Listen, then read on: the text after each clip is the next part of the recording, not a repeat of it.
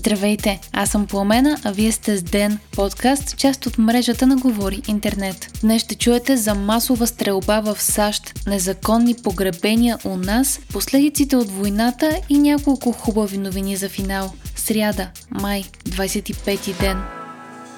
19 деца и двама учители са били убити в най-смъртоносната масова стрелба в училище в САЩ от близо десетилетие, съобщава Ройтерс. Трагедията се е случила в Тексас, а мотивите на 18-годишният извършител, убит от полицията, не са известни. Президентът на САЩ Джо Байден в обращение към народа попита кога ще се изправят пред оръжейното лоби и ще бъде направено онова, което трябва да се направи. Байден обвинява оръжейното лоби, че блокира прокарването на по-строги закони, регулиращи оръжията и заяви намеренията си да действа в тази посока, въпреки че не каза нищо конкретно.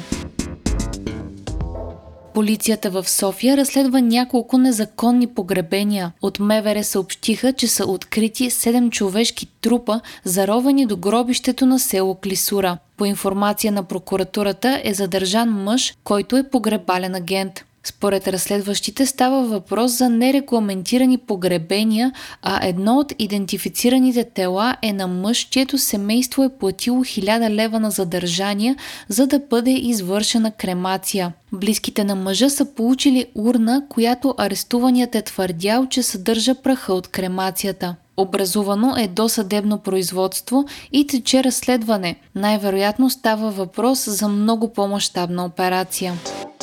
Руските сили в Украина засилват нападенията си над Донбас, съобщават украинските власти. Кремъл е концентрирал усилията си в превземането на двете провинции Донецк и Луганск. Съобщава се за множество цивилни жертви, но информацията не може да бъде потвърдена на този етап. Едно от огромните последствия от войната в Украина е очакваната продоволствена криза, която вече започва да се проявява. Ройтерс съобщава, че руските сили са блокирали украински кораби, които пренасят жито и слънчогледово олио през Черно море. Ход, който се очаква да доведе до допълнително увеличаване на цените, както и до гладна смърт в много региони, които изцяло разчитат на вноса на жито от Украина. Русия обвини Запада и Украина за продоволствената криза и заяви, че може да предостави хуманитарни коридори за кораби, които пренасят жито, но при условие условие, че санкциите, които западните държави наложиха,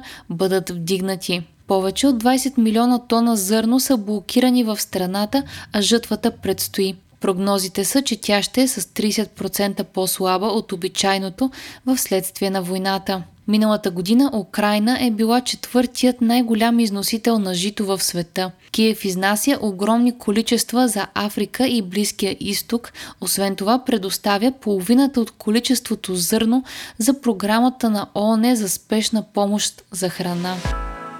ГЕРБ внасят предложение за обявяването на 24 май за национален празник. Това заяви депутатът Красимир Вълчев. В момента статутът на 24 май е на официален празник, а преди две години управляващата тогава коалиция ГЕРБ ВМРО промениха името му на Ден на светите братя Кирил и Методий на българската азбука, просвета и култура и на славянската книжовност. Националният празник в момента е 3 март, Ден на освобождението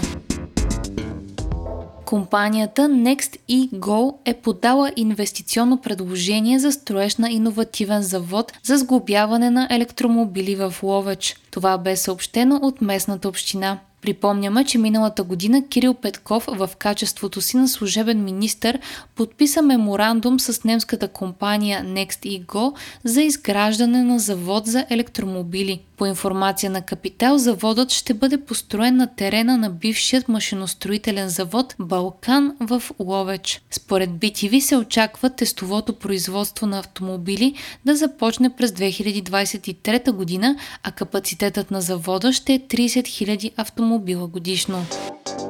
Георги Господинов е бил предложен за Нобеловата награда за литература от Българският пен център, потвърди пред BTV неговият председател Здравка Евтимова. По думи на Евтимова, кандидатурата на България е изпратена преди няколко месеца, но все още няма отговор от шведският Нобелов комитет. Георги Господинов е един от най-превежданите ни автори в чужбина, а тази година получи много международни отличия за романа си Времеобежище, който се оказа стряскащо актуален. Пен Клубът е организация на поети, писатели и литературни критици. Бил е създаден в Великобритания преди повече от 100 години и има центрове по цял свят. Всеки член трябва да бъде одобрен, а в българският клон някога са членували Елизавета Пагряна, Елин Пелин, както и много от другите ни бележити автори.